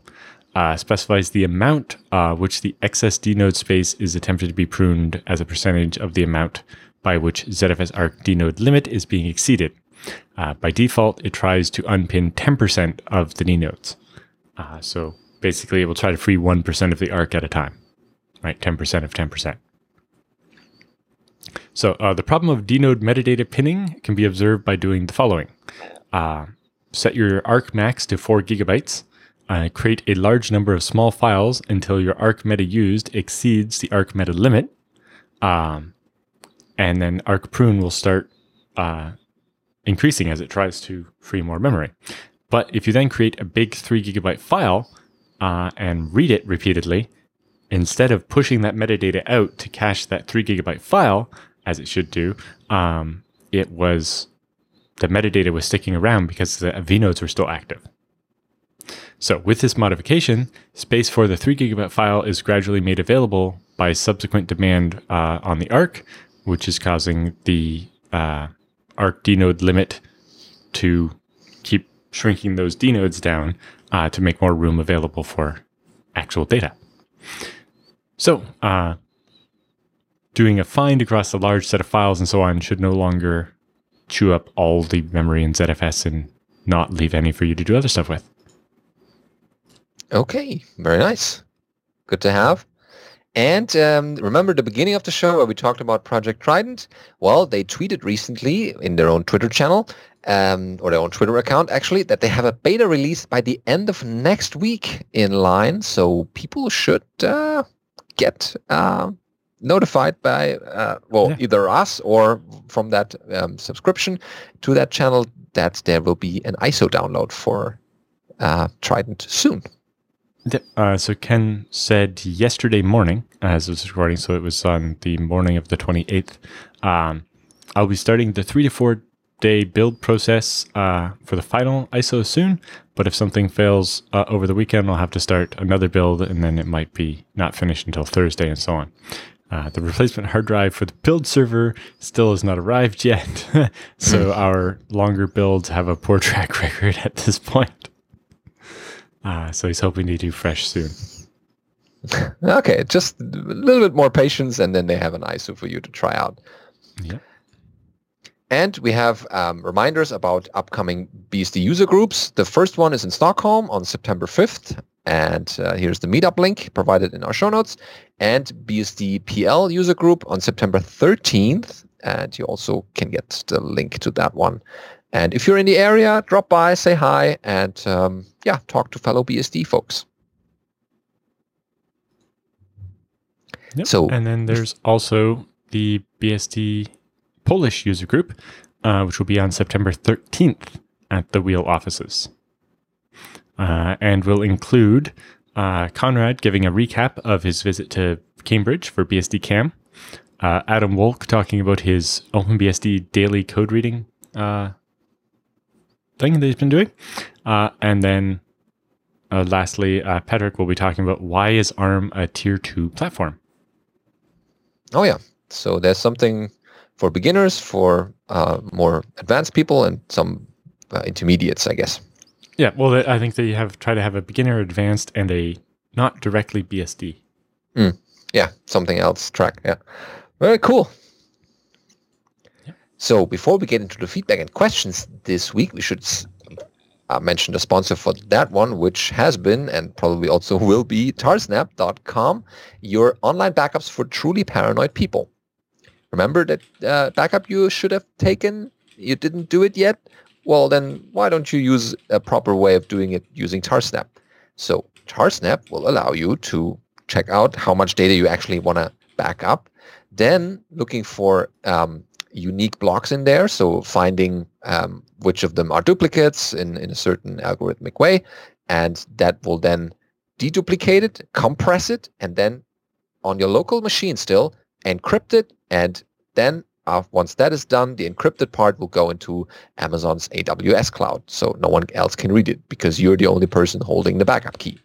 And that way you can also do restores and you actually pay just a meager 25 cents per gigabyte month. So just to store it and bandwidth costs are similar. So you can also, um, they have a little FAQ on their website in the documentation section. You can do a dry run and see how much would it cost for that specific um, folder or directory. And then you can gauge better how much it would cost you and then sign up to Tarsnap get an account there and um, yeah, start doing backups regularly. There are clients available for the major Linux distributions, the BSDs, macOS, and Windows subsystem for Linux. So no excuse to not back up because you not have that one operating system. They're pretty much uh, everywhere. So use Tarsnap backup in a secure way, but also in a way that no one else can read your backups. Yes, it'll be secure and verified, and unlike any other backup provider, it's the one where you can check and make sure it's secure. So, question time. Yep. Uh, let me start the first one. Now that we got actual feedback, our uh, call last week for more feedback uh, didn't fall on deaf ears, so thanks for those. Uh, first one is Malcolm having different routes per interface. So that goes. Hello, I'm going to try to figure out uh, this one by myself, but uh, you've been asking for emails on the show, so I've been lazy and helping the show. Win-win. okay. Um, I have a FreeBSD machine that has two interfaces, RE0 and WLAN 0 uh, so the WLAN 0 is a Wi-Fi dongle, if that matters. RE0 connects to the internet. I use WLAN 0 for as the access point and gateway to the internet. I then run a VPN through a server in another country. With that, I have a Wi-Fi access point that lets me browse from another part of the world, and all I have to do is connect to it with my, with my devices. I'm using OpenVPN for the VPN. So my PF config looks like this. This is pretty much uh, three NAT rules and one uh, to the, uh, yeah to keep the state. And uh, the question is, while I want all traffic coming in from WLAN 0 to be routed through the WPN or the VPN, I want all traffic originating on the machine to not be. This machine uh, does some big downloads for backups and the VPN is lower and I have to pay for bandwidth. Well, is it possible to set this up so my access point traffic goes through the VPN, but traffic from the box itself doesn't? Um, so, um, routing tables aren't really per interface, but I guess they can be. So, uh, on FreeBSD, you can have multiple routing tables using a system called FIBS or Forward Information Bases. Uh, so you basically set the number of fibs you want in loader.conf and reboot, and you will then have that many routing tables. And you could set uh, the WLAN interface to have use a different routing table than the default one used by the system. I think you can also apply um, the fib two packets uh, in the firewall in IPFW. I'm not 100% sure if you could do it in PF, but it, possibly. In which case, you could basically just say, you know, as you're doing your NAT uh, on ton zero from WLAN zero, you can just apply the fibs so that it forwards out the right uh, interface. Mm. Yeah, this should be uh, straightforward, not too difficult to implement. Even, uh, PFU can set the destination. Yeah, um, Yeah, like pass that out on. Right, but yeah, there's might be something special you could do at the end of that uh, that last NAT rule there Yeah, to force the packets to go to a different destination as well. yeah. So not say to any, but to Well, no, if you change that, that's that's the matching part of the rule, right? That controls Oh, right. what packets match that rule. But Yeah. I think it's uh, you can say end which here. interface. To Yeah, when you specify where you're going to net them out of, I think you can set the destination in there as well. Yeah, I'm not that familiar with PF. I mostly use IPFW. yeah, but uh, it should be flexible enough to do that. Maybe not in FreeBSD is that current version, but I think there are ways to do that. I Uh, um, yeah, I think you can do it with fibs and putting in, in the whole WLAN interface in the fib, but I've not used fibs in that way. I've, I've only used fibs to have different routing tables for jails. Uh, oh yeah, mm, because that's a typical use case. But yeah, it should it should work. Okay, I hope that answers your question. And um, next up is Boston with ZFS and integrity of data. So if that's not a ZFS question, then I don't know. Uh, that goes like this. Hi to all of BSD Now makers. I'm a listener from the first episode of BSD Now. I have written in some time ago and hope I haven't burned all the bonuses to ask questions. Um, I've had a conversation about how and where ZFS takes care of the data. We haven't agreed on some areas, so I came to the Grandmaster to help us clarify the topic. The areas in questions are quite similar, but still important to distinguish them. So, um, yeah, so the first one goes like this. ZFS takes care of integrity of the data inside one pool. ZFS doesn't seek help from other pools. If you have the same file in pool A and B, ZFS checks uh, if the blocks of data are correct in each pool separately. If in pool A some blocks of a file get corrupted, ZFS will try to copy data from another VDEV in pool A if one is available. It will not try to copy data from pool B. Even pool B is exact if that is that is an exact copy of pool A. Uh, mostly correct. So yes, each pool is completely separate, and ZFS has no way of knowing that those two files are the same anyway. Uh, the one caveat there is ZFS will try to copy data from another VDEV. No. Uh, in general, each VDEV is responsible for the integrity of the block stored on it. Okay, so th- so the first part is ZFS doesn't care about files at the redundancy level. It just has blocks. Uh, the files are up at the top in the ZFS POSIX layer that makes it so you can use it as a file system. But down in the guts of ZFS, where you're dealing with redundancy, it only cares about individual blocks. So, one chunk of your file could be lost, but it's less likely that you lose the entire file in a case like that. But anyway, each VDEV is responsible for the integrity of the blocks written to it. And blocks are not spread across multiple VDEVs unless you have copies equal two or something like that. Um, so the you know RAID Z and mirrors are individual VDEVs. So if you have a RAID Z2, then uh, you know the data is on the other disk in the same VDEV. None of that data actually exists on any of the other VDEVs, and it's not going to be able to go to another VDEV to get it. And this is why you can't import a pool if a whole VDEV is missing, uh, except for maybe read only. Uh, but yes, in the end, ZFS treats each pool completely separately so that something going wrong on one can't affect the other, even though things don't go wrong in ZFS. Yeah, but it's good to know.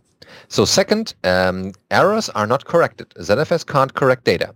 It can only detect the corrupted data, and if possible, it can copy data from other VDEVs. So uh, data corruption is not corrected. The data corruption gets replaced from correct copy of data from the same pool. Oh, that needs some explanation. Again, similar, but again, not a separate VDEV. So when an error is detected, uh, it is corrected by regenerating the data. So if it's a mirror, then, that, yes, that's just copying the data from the other side of the mirror and overwriting the bad copy with a good copy. Uh, in a RAID Z, it's slightly more complicated because you don't have another copy of the data. What you have is the parity data. So by using the remaining bits and some brute force math, you can figure out what the missing bit was. In ZFS, this is literally trying, you know, if you have a, a five disk RAID Z1 and one of the blocks is missing, it doesn't know, or sorry, one of the blocks is bad. It doesn't know which one is bad, right? Because the checksum it has is across the whole file, not just the one block. So, so if one block goes bad on your five wide stripe, uh, it'll just try every possible combination and checksum each one until it gets the one that has the right checksum, Okay. uh, and then correct it. Um, Fine. So, you know, it'll try A, B, C, D and A, C, D, E and A, B, D, E, and etc. Uh, every combination until it finds the one that works. Uh, that's why with, when you get up to RAID Z3 and make them very wide, that gets to be a lot of combinations it's got to try. Yeah. The more disks, the more combinations. Yeah. Yeah. Um, and it's one of the problems of the RAID Z expansion stuff because some data that was written before will be spread across eight disks, but the data that's written after will be spread across nine disks. So now you have to draw every combination for eight and every combination for nine. Yeah. Plus one. Yeah. Yeah. it's Uh, complicated. Yeah. and, and so on. But yes, so ZFS will technically it does actually it can correct the data by reassembling it with the parity and then it rewrites it. Um, but again, doesn't go to other VDEVs because other VDEVs don't know anything about that block uh, in the default configuration. If, if you have copies equals two or three, it's possible that the a block is written to two different VDEVs. Uh, but in your standard case, um, it's all done inside in the individual VDEV, and that's why you know you have a mirror uh, or a RAID Z where it has many disks, so that you can lose one of them and still be okay. Yep. Okay, so number the third question is: Assuming data gets corrupted during wire transfer, ZFS replication, aka ZFS send, uh, it will be copied to the new pool corrupted. If the new So, pool, uh, in older ZFS, the way it worked is there was one checksum at the very end for the whole send stream, and if it was wrong, uh, it would throw everything away, and uh, Hmm. You have to start over. Actually, use the data that was replicated. In newer ZFS, as part of support for resuming a replication stream, uh, we checksum the stream on a regular interval. Uh, it might actually be every object. I forget. Uh, but as we send the data, we also send a checksum. And the receiver checks that. And as soon as it finds one that doesn't match, it stops the replication. And you then would resume it at starting at the last one that was right and re replicate it. Uh, so ZFS replication already protects you from wire level corruption.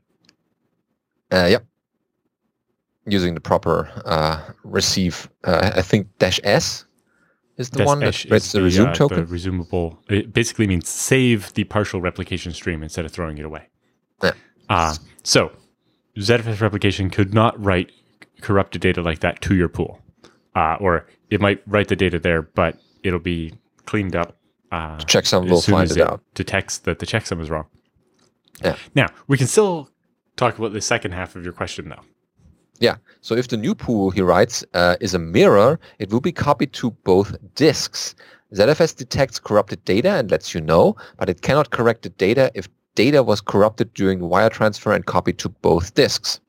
So, uh, if you change that question slightly, uh, or first thing, mirrors can be more than two disks deep. You can have two or three or four or five disk mirrors. But anyway, Sure. um, if say somehow both sides of a mirror were to get corrupted because of a bad storage controller, or um, I've actually had disks where like eight disks out of a batch of forty all had bad sector in the same spot. Oh, Um, yes, in, in that case where both copies are or all copies of the data are bad, ZFS will detect this and just tell you, hey, the this block out of that file is gone, and if you try to read it, it'll return an error uh, instead of giving you the bad data.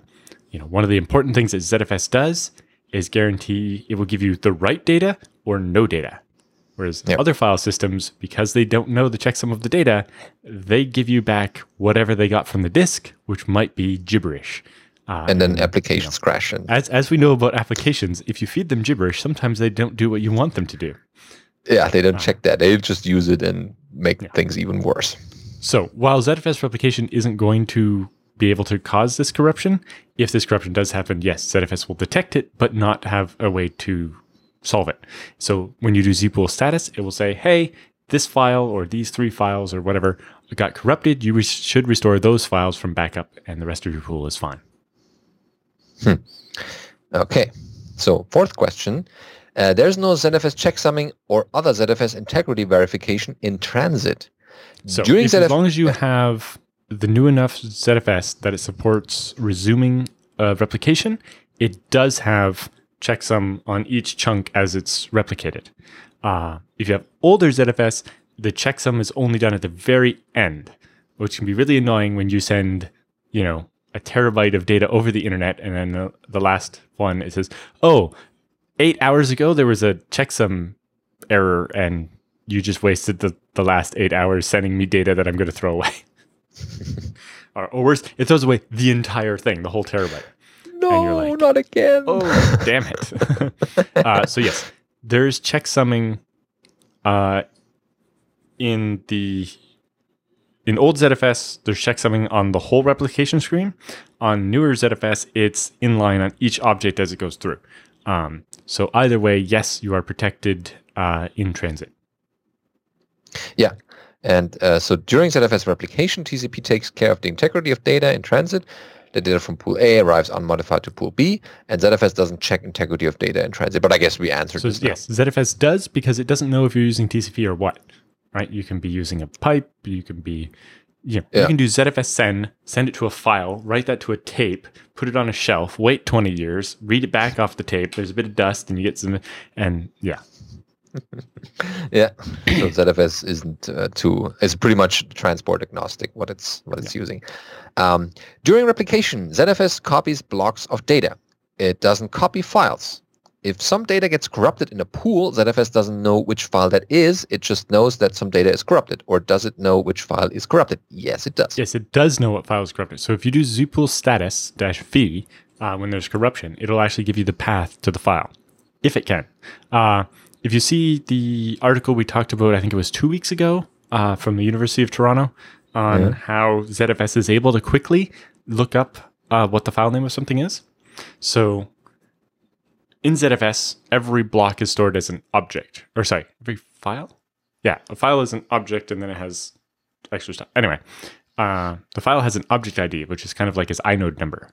Um, and as part of the metadata, it also knows the parent, the directory that it belongs in. So if you walk up one level to that directory, you know the object ID and you're at the parent now, you look it up in the key value pair and it'll tell you the file name. And so ZFS can map backwards to the file name.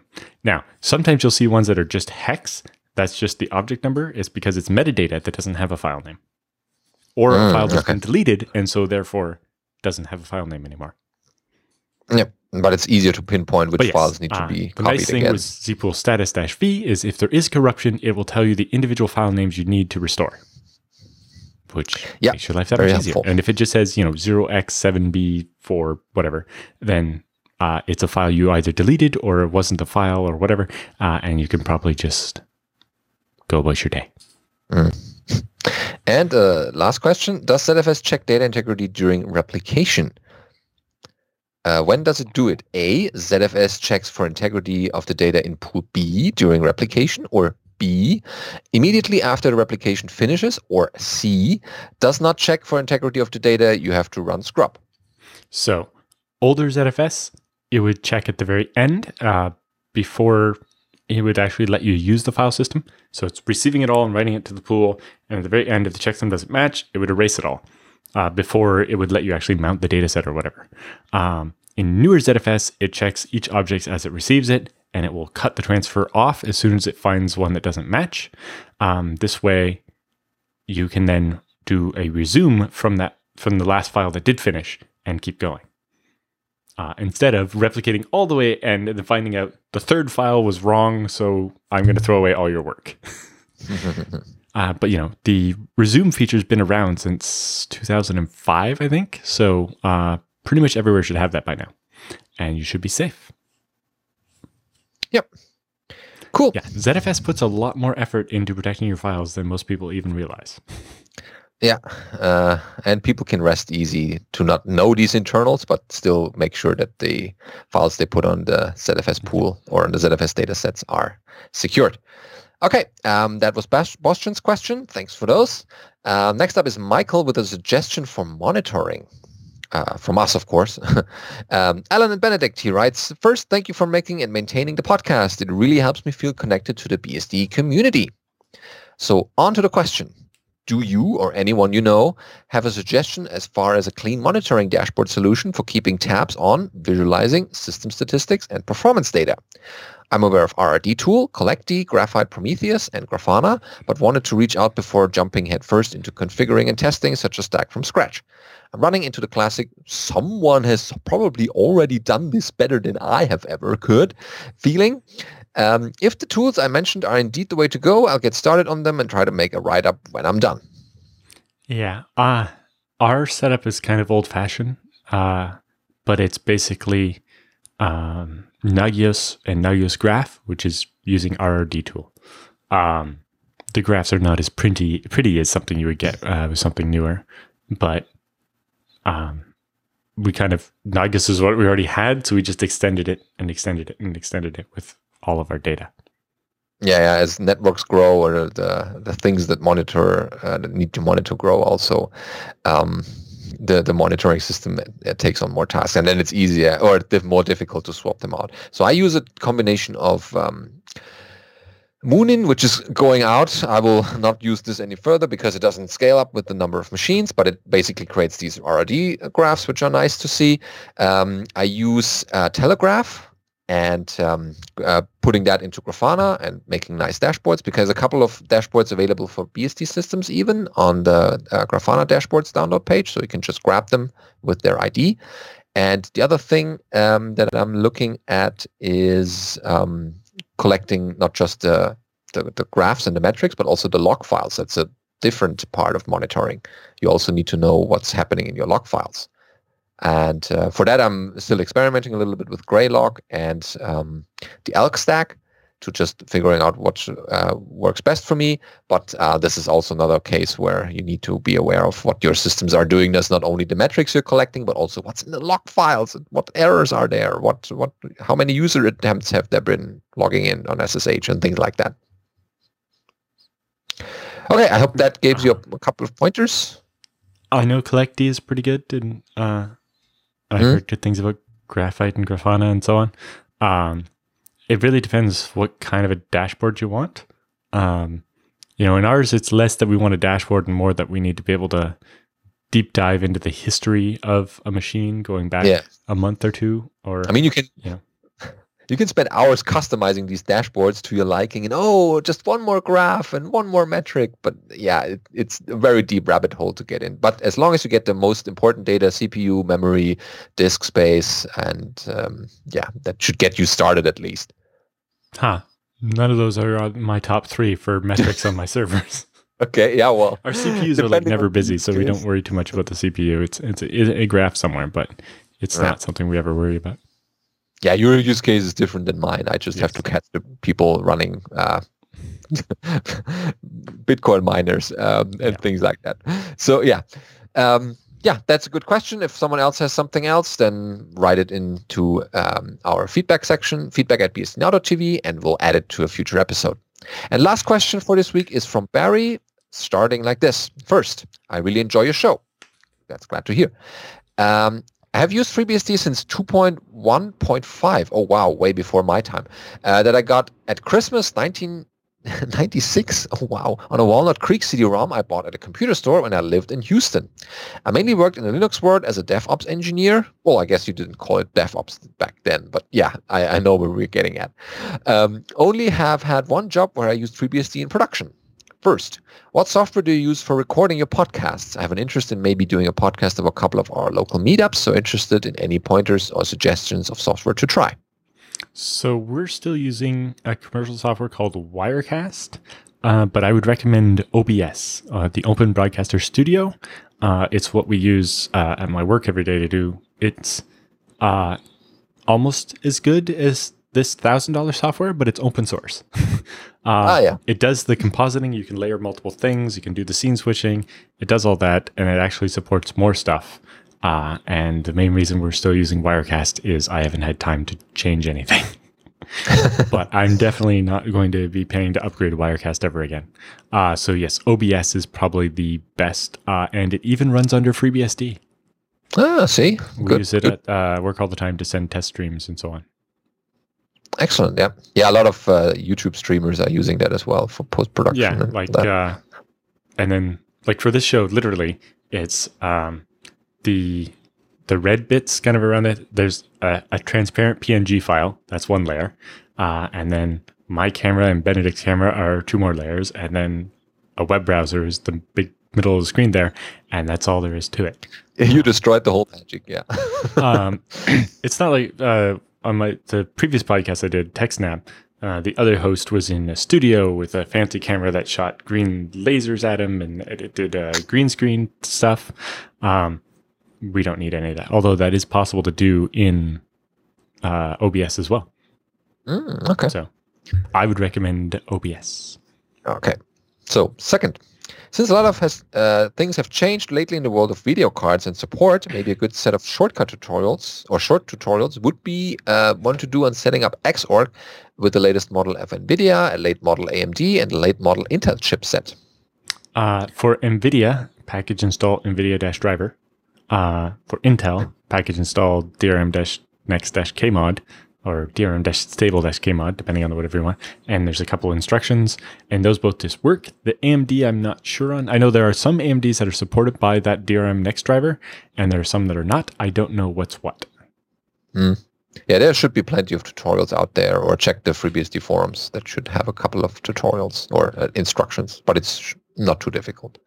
Uh, third, you should do another T-shirt with BSD Now on it, or just offer BSD T-shirts for sale to help cover the cost of your podcasts. Besides, all of us need more geeky, nerdy shirts in our closet, or in our overflow area for shirts that no longer fit in our closet. I'm wearing the last kind of lame one we'd actually did. Um, um, I suppose uh, the the podcast is doing fine. It's not, uh, you know, it, it doesn't really cost t-shirt much to do too. the podcast. Uh, it's just Benedict and I's time is the end. Uh, is the really the main cost of everything. yeah, Um, fan service. but yes, I suppose we could come. I'd, I'd really like to do something interesting and cool. I just haven't managed to think of anything. Yeah, well, um, you know, in general, I we'll have enough. T-shirts now. Uh, from the so I, would- conference. I would like to do something else, but I don't know what. uh, so if you have Yeah. any ideas, let me know. Yeah, we'll try to uh, come up with something. Okay, number four. I think a tutorial on how to set up the firewall to allow a person to run a mail server and a web server on a FreeBSD box in the proper way to secure it. Oh, we had that a couple of times on the sh- on recent episodes. Yeah. Um, firewall's pretty straightforward. You know, you need ports 80 and 443 for the web server, and was it like uh 25 and selection of other ports for the mail server, like uh 465, 587, whatever, uh, and then your IMAP and IMAP over TLS or whatever. Um, not much special there. And number five is a tutorial on how to choose a wireless chip or card and Bluetooth chip card um, or chip or card that has robust support in BSD, yet still can do some of the latest speeds. I know this is a moving target, but there is so much various, a variation of information on the subject out there that doesn't seem consistent. Yeah, I would recommend Intel uh, wireless, the like 6502, I think, or 6205, and the yeah, basically an Intel 6000, 7000, or 8000 series Wi-Fi should work under the IWN or IWM drivers on all of the BSDs. Yep.